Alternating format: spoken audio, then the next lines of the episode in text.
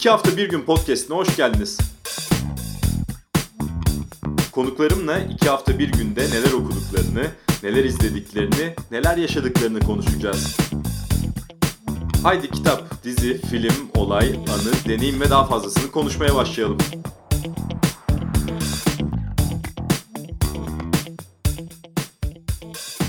İki hafta bir günün yeni bölümünde ödüllü bir yönetmeni konuk ediyorum.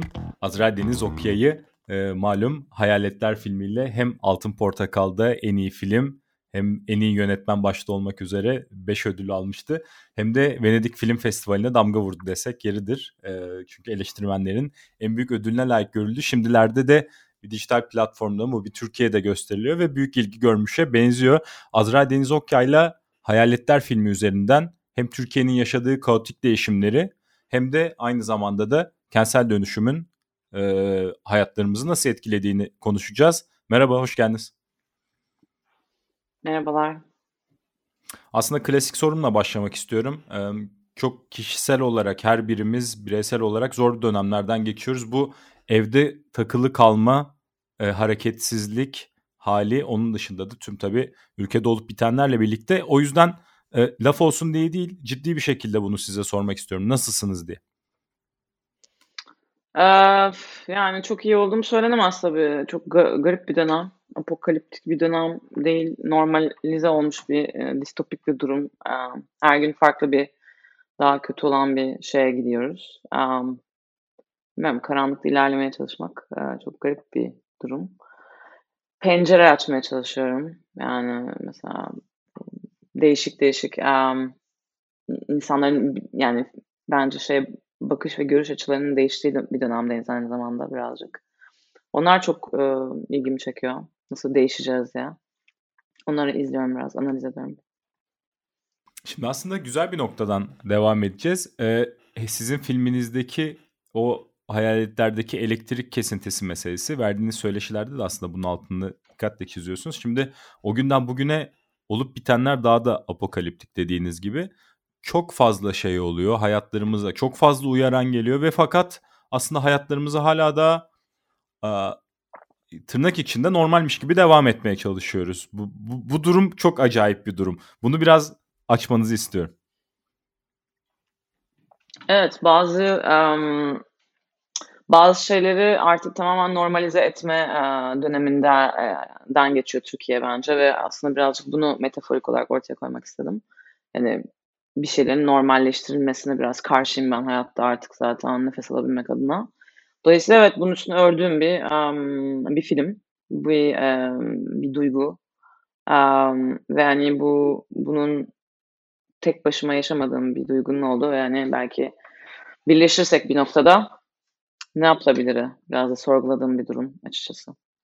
Peki burada noktalar filmde gördüğüm kadarıyla bir yandan kadın hareketi, bir yandan kentsel dönüşüme karşı çıkanlar, bir yandan belki bugün İkizdere'deki e, olup bitenlere karşı çıkanlar. Yani buradaki ortak payda giderek büyüyor mu? Ya da bu ortak paydanın içinde birçok bileşen var anladığım kadarıyla. Yani ben sizin filminize baktığımda şunu görüyorum. Bir tarafta olup bitenler, bir tarafta da bunlara karşı koymaya çalışan insanlar değil mi? Hı hı. Eee, biraz, yani, kar topu gibi büyüyen bir durum aslında. Her şeyin birbirine, emm, bağlantılı olduğu, aaa, bir dönem özellikle. Aaa, yani, bunu sanatta da görebiliyorsunuz, bir şeylerin birbirine bağlı olduğunu. Mesela, eee, filmimde ilham aldığım, eee, eserlerden bir tanesi de mesela mülksüzleştirme ağlarıdır. 1900 eee, 2012'de mi ilk yapılmıştı bilmiyorum ama bu beni çok çarpan ve ilgimi çeken bir durum açıkçası. Birkaç, işte, eee, şirketin birbirine bağlantısı, eee, hükümetle olan bağlantıları, işte, ve bunun, işte, Karadeniz'deki veya başka, işte, İstanbul'daki en büyük havalimanının yapımıyla olan ağların gidişatı. Yani, bunların, aynı zamanda tabii, hani, beni ilgilendiren, kişisel olarak benim ilgilenmemin dışında hayatımı, eee, çemberleyen konularda evet, kadın olmakla ilgili Türkiye'de, yani, çok büyük bir, çok büyük bir, eee, durum var şu anda, eee, konuşulması gereken ama bu kaos içinde onun onun bile sesinin, eee, kesildiği, işte, bu İstanbul Sözleşmesi'nin bile konuşulamadığı bir duruma itildiğimiz bir e, dönemdeyiz. Bence kaos içinde kaos yaratılan bir dönem. Um, yani mesela Noemi Klein'in Şok Doktrini benim çok ilgimi çekmişti uh, kitabı ve belgeseli. Bir şoktan öbür şoka geçerken arada kimler ezilir kalır. Ve aslında bunun e, şok olduğunu fark etmemiz lazım ki ilerleyebilelim ama bu bu öyle basit bir şey değil. Yani birçok e, kuramın olması gerekiyor. Ve ben aslında bu şok dalgalarını da gösterdim kendimce. Yani sinemanın yalnızca bir um, birisini izleyelim, onun duygusuna girelim ve olayın bitirilemeyeceği bir şey hissediyorum ben. Kendi sinemam adına. Um, bu benim stilim, uh, benim bakış açım. Bir sanatçının her gün sizi yani neden yataktan fırlaması gereken bir durum, bir hakikat olan bir durum sanatçının, uh, iyi bir sanatçının disiplini çalışan. Dolayısıyla evet bunu bu şekilde örmek benim için çok doğaldı. Çok zor oldu. Çok büyük bir sorumluluk. Ancak e, bunun arkasında biraz durmak bile bana nefes aldırdı diyebilirim. Şimdi benim de kişisel olarak çok İstanbul'la ilgilendiğim bir sene oldu. Biraz da el mahkumu İstanbul'la ilgileniyor insan. Çünkü eskisi kadar gezemediğimiz için, başka yerlere gidemediğimiz için bir burada olmak, İstanbul'da olmak, İstanbul'u kavramak, İstanbul'u anlamak ve İstanbul'u hissetmek böyle dertlerim oldu. Bu sırada da İstanbul üzerine birçok okuma da yaparken e, en son olarak kendimi Orhan Pamuk'un kafamda bir tuhaflık varında buldum. Orada da aslında Orhan Pamuk kendi süresi içinde İstanbul'un yaşadığı dönüşüm bir bozacının gözünden bize anlatıyor. Onun gözünden orada da kentsel dönüşüm var. Çünkü kentsel dönüşüm Türkiye'nin son 10-15 belki 20 yıllık gerçeği. Şimdi burada e, siz de kendi yaşam sürenizde tanık olduğunuz dönüşümün bir bölümünü gösteriyorsunuz diye düşünüyorum. Ayrıyeten bir de konunun kişisel bir boyutu da var değil mi babanız üzerinden? Evet yani mesela Orhan Pamuk da mimardan geliyor ve bunu çok e, incelemiş olması çok normal. Çünkü yani bu son 20 senede tamamen kimliksizleştirilen bir durum var ve sizin ne kimliğiniz vardı ve nereye evrildiğinizi de fark ediyorsunuz. Bunu benim anlamam yani çocukluk yıllarıma dayanıyor. E, evet ailem şehir plancısı ve mimar olduğu için Mardin ve Safranbolu'da yaşadık çocukken. Neden um, ya insanların orada yaşaması gerektiğini öğrendim. Kan davasından kaçan da vardı Mardin'de ama yani çok kocaman güzel evlerde böyle hikayeler hani dolup taşıyordu her zaman. Yani o binadan işte şey e, yeni bir bina yapılacağı için çıkmıyorlar. Orada kalıyor o kültür çok güzel bir şey ve o insanı da koruyorsunuz. Öğrendiğim en güzel şey buydu herhalde bu konuyla ilgili. Ancak hani tabii İstanbul'un herkese herkesin e, şehri aslında ve onda tabii ki de e, parça parça edilen hani tenimizin böyle hani bir yerlerini ya, yanarcasına yok edecek gibi hani birçok binayı kremalı pastaya çevirdikleri. İşte Narmanlı Han olsun işte falan olsun filan yani bunlar sayılacak şeyler. Çünkü geriye dönüşü yok. Yani o, o kötü restorasyon yapıldıktan sonra hiçbir şekilde. Bunların ben dekor olmadığını düşünüyorum. Yani bunların yalnızca dekor olarak algılanıp tamam işte zaten böyle idi gibi bir şeyin olmadığını düşünüyorum. Herkesin bir sorumluluğu var. Çünkü yani sizin yürüdüğünüz sokaklar yani benim büyüdüğüm sokakları ım, korumak kadar doğal bir şey olamaz yani. Hani bu bu bir şey. Dolayısıyla bir sanatçı olarak sizi uyandıran şeylerden bir tanesi bu oluyor. Ama her yani Türkiye sinemasında şu an onu o konunun da işlendiğinin farkındayım ama dekor olarak ele almamak gerektiğini düşünüyordum ben açıkçası kendimce. Beşinci bir karakter gibi oldu filmde. Hı hı. Dekor olmadığı için de aslında çok öne çıkan e, ve güçlü kadın karakterler var burada. Değil mi? E, hı hı. Hepsi evet. güçlü kadın karakterlerin. Yani, yani şöyle aslında biz güçlü güçsüz değiliz. Biz normal duruyoruz aslında orada.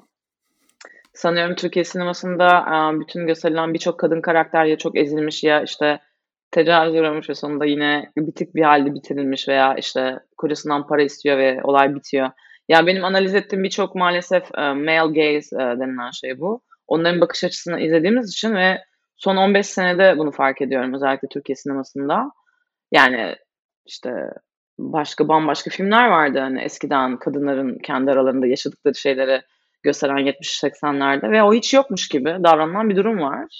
E, dolayısıyla ben normal bir şekilde ortaya koyduğum zaman çok inanılmaz güçlü kadınlar işte ordu gibi geliyorlar falan gibi bir korku yarattı bu. Ben bunu çok absürt de buluyorum. Yani çünkü hakikaten benim arkadaşlarım gibi insanlar, kadınlar. Sokakta gördüğünüz yanından geçtiğiniz kadın o yani. Şey, güçlü olmak zorunda değil orada. Gerçekten normal bir şekilde e, işini e, gücüne gidiyor. Ve hani onların galiba çizmek bu kadar hani e, çok etkisi yaratıyor. Çok ilginç yani. Böyle kadın çığlığı falan diyorlar filme. Um, böyle iki tane sorunlu kelimeyi yan yana koyuyorlar gibi söylüyorlar. Sanki hiçbir şeyi um, yani alışmak istemiyorlarmış gibi bazı şeyler ama yani kadın figürünü benim doğal koymaya çalışmam kadar normal bir şey yok yani hani. Ama bunun güçlü olmak zorunda değil. Biz normal bir şekilde ilerliyoruz. Zaten bunu normalize ettiğiniz zaman bütün sorunların da farkına varabilirsiniz Türkiye'de. Şunu sormak istiyorum. E, film büyük bir etki yarattı. Hem katıldığı festivallerde hem Türkiye'de katıldığı festivallerde hem aslında bugün belli bir tartışmaya da vesile olması sebebiyle. Böyle bir etki bekliyor muydunuz? Bu kadar beklemiyordum yani şey Antalya'ya giderken de hani neyse Venedik'te aldık hani Antalya'da herhalde almayız bir şey gibi ben açıkçası şeydim. Çünkü hani ismi çok ünlü e, yönetmenler var falan filan ama yani Dilek Aydın benim yapımcım çok çok e, deliler gibi çalıştığımız muhteşem arkadaşım e, da şey dedik yani bu film beyaz veya siyah ya sevilecek ya sevilmeyecek çok farklı olduğumuz kesin. E, tekniğiyle hani bakıyorsunuz zaten sinopsiste öbür filmlerin konularına hani biraz farklı olduğumuz belli oluyor bir yerde. Ee, bu kadar tepkiyi beklemiyordum ama hani bir şeyi de um, yani herkesin söylemediği gibi söylediğim için de biraz um, farklı olacağımızı fark ediyordum ama yani bu kadar böyle provokatif uh, eleştiri zannedilen hani artık böyle nasıl diyeyim sert şeyleri okuyacağım hiç aklıma gelmezdi. Bir de bir filmin çok kolay olduğunu zannediyorlar yaparken sanıyorum. Çünkü bu kadar hani pilav yapmışız gibi eleştirilmek komime gidiyor açıkçası. Yani tekniği ve şeyiyle ilgili çok hani e, konuşmayı tercih ederim ben açıkçası. Ama o kadını neden öyle gösterdin falan gibi eleştirileri kesinlikle kabul etmiyorum. E, yani bir kitabı okurken de bu böyle olmaz ki falan gibi denemeyeceği gibi. Ben özellikle de çok yani daha şey de düşünüyorum. Hani e, kadınlar olarak yani yapımcım da kadın. Bunu yaptığımız için de şok etkisi yaratıp daha fazla eleştirildiğimizi çok net düşünüyorum. Bu birçok sektörde de olan bir şey bu. Ama hani bunu fark edip çok sakin bir şekilde söyleyerek asıl gereken konuşmamız gereken konulara gitmeyi tercih ederim ben. Şimdi ben bu filmi açık söyleyeyim sinemada izlemeyi tercih ederdim. Çok daha fazla isterdim. Zaten çok özledim wow. sinema salonunda filmi izlemeyi. Bir yönetmen olarak eminim siz de bu filmi izleyenlerin sinemada izlemesini tercih ederdiniz. Ancak işte koronavirüs salgını gibi böyle bir dönemden geçiyoruz. E, şunu sormak istiyorum. Sinema yok ama e, bugün dijital platformlar üzerinden e, çok fazla film izleniyor. E, böyle bir şey denk geldi sizin de filminiz ve e, dijital platformlar üzerinden izleniyor. Bununla ilgili yaklaşımınızı merak ediyorum. Yani evlere giriyorsunuz şu an ama işte bir yandan da o sinema salonu zevkinden mahrumuz. Eee, korkunç bir deneyim bence. Yani yönetmen ilk filmini online açmakta yani şöyle bir deneyim sorunu ilk başta var. Emm, ben hiç beklemezdim yani bir sene önce böyle bir şeyden bahsedeceğimiz ama, hani, Antalya ve, hani, Venedik'te en büyük ödülleri alınca daha fazla bekletemiyorsunuz bu filmi çünkü başka filmler geliyor. Hani, bir, ımm, çıkartmanız gerekiyor filmi. Bir de, eee, Türkiye'de online yasası, ııı, Yılmaz Erdoğan 2 sene önce fiziksel çıkarsa 6 ay sonra online ancak girebilir gibi böyle bir yasa kendilerince uydurdukları için biz çok e, bayağı hani e, sekteye uğrayacaktık. Geri kalan öbür bağımsız filmlerde biz tam tersini yapmaya karar verdik bu yüzden. Yani ilk önce online sonra fiziksel. Fizikselin deneyimi e, yani gerçekten ben normalde sinema salonunda hani izlemek istediğim bütün filmleri evde izlerken yani inanılmaz konsantrasyonunuz bozulabiliyor. Hani ben film izlerken benim filmime hani fotoğrafını çekip taglayan oluyor. Hani bu bunlar beni çıldırtıyor mesela. Hani gidip bir çay koyayım falan da diyorlardır. Yani siz orada haftalarınız geçmiş sabahlamaktan o detaylarda ve tamamen algı bozukluğu oluşuyor orada. E, ayrıca yani fiziksel sinemanın aynı zamanda seyirciyle karşılıklı hani karşılaşabileceğiniz soru cevapların çok daha direkt olduğu bir ortamda iyisiniz. Ama um, şöyle de bir güzelliği var hani artısı ve eksisiyle online platformlar yani benim en azından mobil olan e, çok güzel pencere açır, açılımı dediğim inanılmaz şu anda bir e, görsel açlık var dünyada ve herkes her şeyi izlemeye başladı. Bu tabii çöplük de olabiliyor. Başka iyi şeylere de gidebiliyor. Esnafla ben konuştuğumda yani çocukken abba sağlayayımdır ben oradaki tanıdığım esnafla onlar bile yani ne bileyim kocasıyla oturup Kore filmi streaming ediyorlarmış ve ben bu yani duyduğumda çok mutlu oldum. Hani çünkü hep bir dizi ve şey izler, izleyen bir ekip te- televizyonlarda Türkiye'deki. Bir anda hani çok şey izlemeye başladıkları için algıları değişiyor ve birçok insan için bu doğru. Dolayısıyla benim e, benim filmimde izleyince böyle şey mi olur böyle kadın mı olur falanları en azından 5 dakika 10 dakika neden bunu yaptığımı hani an, e, düşündürecek bir kesime de artık hitap ettiğimi fark ediyorum ve toplum böyle değişir. Yani e, önemli bir dönemden geçiyoruz bu konuda. Ve hani şey e, çok da hoşuma gitti online özellikle Mubi'de izlenebilmek ve yani, tabii ki normalden yani birkaç ayda hani sinema seyircisine ulaşabileceğimizden çok daha hızlı şu an. Yani iki haftada 10 bini geçtik sanıyorum. Aa, bu önemli bir rakam. Ee, ayrıca 9 ülkede birlikteyiz. Yani şeyiz. Ama e, 14'ü yani birkaç gün sonra e, Mayıs ayı 14'ü e, İspanya'da fiziksel açılacağız. Ya öyle bir şey de oldu ve ben gidemiyorum mesela. Ya bu beni kahrediyor. Orada sinemalarda açılıyor ve ben sinemada göremeyeceğim. Um, İspanya'da. Yani böyle gariplikler de var. Şunu merak Açıkçası, ediyorum. Hayaletler... Ben adapte olamıyorum yani zaten. Kesinlikle hepimiz öyleyiz bence. Şimdi hayaletler çok büyük bir dönüm noktası tabii ki hayatınız ve kariyerinizde. Ee, ama başarılı bir dönüm noktası. Dolayısıyla şunu sormak istiyorum. Çok kafanızdaki ve içinizde sinen bir projeyi yaptınız ve başarılı oldunuz. Bunun bu şekilde başarılı olabilmesi kariyerinizin devamını olumlu olarak nasıl etkileyecektir? Şimdi şöyle önemli olan sanıyorum e, yeni bir teknik ve yeni bir um, stiliniz ve hani mimari bina gibi görüyorum ben. Yani ben bunu inşa ettim ve bunun gidişatı bu şekilde olacaktır. Yani bir nasıl bir mimarın e, kendi tarzını e, tuğla tuğla yaratmasıyla ilgili. Bu filmin yaratılış şekli de birkaç konumdan geçiyorum. Yani ben video art'tan geldim, belgeselden geldim. İşte okuduğum bir şey var falan, çalıştığım durumlar oldu ve onu kendi kendinize inşa ediyorsun. Dolayısıyla benim evrilme şeyim e, hala e, nasıl diyeyim hamlaşmadan hani hala çok elastik bir şekilde çalışmaya devam edebileceğim, başka formlara da evrilebileceğim bir döneme girdiğimi düşünüyorum. Sinemada devam edeceğim tabii ki. Um, ama sinemanın nasıl evrildiği, ne, nedir e, bu değişiklikler, on, tam o döneme denk geldiğim için çok da mutluyum aslında. Yani hani şey, o kadar da e, şey bir dönem değil, hani kısır bir dönem değil. Bazı filmlerin re- repetitif, otoban gibi e, hissettiğiniz e, şeyler var tabii. Ama hani bazılarında hani tamamen bambaşka pencereler açtığı e, çok iyi e, dramlar ve belgeseller izliyoruz. Yani o yüzden çok güzel bir dönem benim için. Belli. Ee, İstanbul üzerine biraz daha konuşalım istiyorum. İstanbul'da işte ben e, Murat Belge'nin İstanbul Gezi Rehberini okuduktan sonra onunla da biraz sohbet etme imkanı bulmuştum. 27 yıl sonra İstanbul nasıl görüyor diye. O da umut verici bir şekilde İstanbul'da hikaye hiçbir zaman bitmez demişti. İşte bunun örneklerinden biri de zaten hayaletler. Şimdi ne kadar bizi kahreden şeyler olsa da bu şehirde hikaye bitmiyor ve e, beslenmeye devam edeceğiz. Daha ne tip hikayeler var? Böyle gözünüze çarpan bu, bunu alayım cebime koyayım buradan bir şeyler çıkar dediğiniz gözünüze kestirdiğiniz bir şeyler var mı?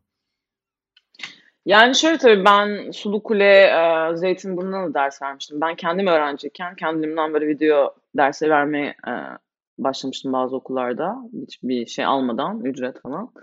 E, orada tabii çocuklarla karşılaşıyorsunuz, ailelerini görüyorsunuz. Oradaki Zeytinburnu'nda hani bir anda başka bir gettonun içinde hani o insanlar neden öyle koşuyor, niye öyle konuşuyorlar. Bunlar ilgimi çekiyordu tabii. Ama yani şey ilham almak için gitmedim hakikaten öylesine bir e, dönemimdi benim. Um, ve hani sonuçta ben yani insanı insanların da beni izlediği hala bir dönemdeyiz. İstanbul çok e, kültürlü bir e, kent e, ve hani o kadar çok e, yüzü var ki hani benim mesela e, Sucular Mahallesi diye bir mahalle uydurduk biz. Sucular Mahallesi, Mahallesi'nde ka- yani kendi sorununu oradan oraya taşıyan bir kadın ve hani o taşıdığı sorunu sonra işte Korospular işte sahnesine kadar götürebilecek bir uzantının olduğu bir durumun hani nereden nereye çekebileceği beni çok heyecanlandırıyor. Bu sinemada çok yapılmış bir şey zaten. Yani çok Amadeus Peros var işte ne bileyim Babel var hani Babel'i yazan Inarritu'nun da um, Arriaga yaz, isimli şey um, bir tane senaristle çalışmış um, Inarritu Babel'i yapan. Mesela Ali Aga ilk Yol filmini izleyip inanılmaz vurulmuş Yılmaz Güney'in ve bundan sonra o şemayı yapmaya başlamış. Yani Yılmaz Güney'in bile bazı şeylerin kesiştiği ve oradan oraya neden sürüklenmemiz gerektiğini ele aldığı filmleri vardı ve Yol en önemlilerinden bir tanesi. Ve tabii o kendi bildiği hani o dönemin çok iyi gösteriyor ama şu dönemde de böyle bir şehir ve böyle bir hikayeler zinciri var. Ve hani e, çok heyecan verici ama aynı zamanda da bu insanların hakikaten yani şu an bakarsak ekonomik kriz var ve şey çok çok daha korkunç hikayelerin olabileceği ve hani bunun içinde nasıl acaba çıkılabileceğinin hikayelerine hani tabii artık bundan sonra bakacağız. Ben yalnızca tabii hani um, yani ben taşralı değilim. Saygıda duyuyorum ama hani benim bildiğim hikayelerde bunlar tabii şu an. Dolayısıyla onları göstermem çok e, yani natural. Bir de şey yani bir dünya vatandaşı gibi de bakıyorsunuz duruma. Ya ben taşrada da başka bir şey çekerim ileride. O olay o değil ama hani şey yani perspektifi hakikaten geniş tutmak gerektiğini düşünüyorum. Yani bu başka bir yerde de geçebilirdi. Meksiko'da da geçebilirdi bu hikaye. Yani şey yok. Aa, bazı şeyler birbirine benziyor yani dünyada bu kadar. Tek bir şehrin um, ele alt yani durabilecek bir yapıt olamaz yani diye demeye çalışıyorum. Şimdi Türkiye'de kadın hareketini son olarak tekrar konuşalım isterim. Şu bağlamda konuşalım. İstanbul Sözleşmesi'nden çekilinme kararı alınması e, Türkiye'deki kadın hareketinin başarısızlığını falan göstermiyor bir kere. Onu bir de sizden duymak isterim. Nedir Türkiye'deki kadın hareketi e, neleri başarıyor şu an? Bence e, feminizm Türkiye'nin başına gelmiş en iyi şeylerden bir tanesi son dönemde özellikle. Yani bu hani 1900 başlarında ilk başta Türkiye'de hani şey hani kadınların oy verebildiği bir cumhuriyetten gelirken bir anda tamamen arka arkaya giden saçma sapan bir şeyin yozlaştığı bir dönemde birkaç feminist örgütün hani bir 10 sene önce daha e, güçsüzlerdi. Hep uğraşmışlar. Feminist kelimesi dünyanın en korkutan kelimesiydi hala. 20 sene önceye kadar. Yani hala öyledir. Bunu normalleştirerek asıl, asıl gerçekten çok büyük sorunlar var ve bunlar sizin de başınıza gelecek. Biz e, bunları söylemezsek kadar hani damlaya damlaya göl olan bence bir e, bir günlük hay- hayat akışı. Yani feminist olmanız gerekmiyor. Ben Nevin Yıldırım afişini koyduğum protesto sahnesinde e, sokakta teyzeler, camdan bakan teyzeler aşağı inip durdular. Gerçekten bir protesto zannedip. Hayatında belki Taksim'e gidememedi, gidemiyor ama onu orada görünce oraya geldi. Benim için çok vurucuydu. Yani su yolunu buluyor. Yani onu da neye de çalışıyorum. Yani bu Taksim'de birkaç sene önce durdurdular işte şeyi. Um, Cihangir'den aşağı indiler. Eminönü'nden geçtiler bir ka- kadın kızlar. Ee, yani su yolunu buluyor bir şekilde. Yani durdurulabilecek bir durum değil. Çok sert bir dönem. Ee, çok korkunç şeylerin e, konuşulmadığı e, bir dönem. Ve hani e, şiddetle bastırılıyor bu bir de. Hani Ağustos'un sonuydu sanıyorum. İkinci e, İstanbul Sözleşmesi ile ilgili protesto vardı. Ben yoktum ama Paris'te orada filmi bitirmeye baş, e, çalışıyordum, sabahlıyordum. Ve o protestonu e, izledim ve akşamı da dövüldüklerini gördüm başka videolardan arkadaşlarım neyse. Çok etkilendim yani şey bir, bir şeyden bahsedilmeye çalışıyor ve son, sonunda dövülüyor ve o protestonun bağırdıkları işte kadınlar özgür olsa dünya e, özgür olur diye hani attıkları sloganını ben jeneriğe koydum. Yani o gün dövülmelerini hani gerçekten hani yani içselleştiremedim ve hani Theo benim e, ses tasarımcım Fransız. Yani sesi koyalım dedi. Ve ben çok mutlu oldum hani kendi adıma hani bir saygı duruşunun üstüne hani biz buradayız ve gitmiyoruz hani. Çok daha çok daha korkunç şeyler var ve siz bu şekilde durdukça biz daha çok üstünüze geliriz. Yani bizden çok korkuyorlar. Ve korkmakta da haklılar. Azra Deniz Okay burada noktalayalım derim. Çok teşekkürler. Hem bu keyifli sohbet hem de Hayaletler filminin kendisi için. Buradan e, hem filmi izlemeyenlere filmi önerelim. Hem Sulu Kule Monamur'u henüz izlemedilerse onu da önerelim. Onu da izlemelerini yeni projeleri merakla bekliyoruz diyeceğim. Çok teşekkürler. Ben çok teşekkür ederim. Paulo.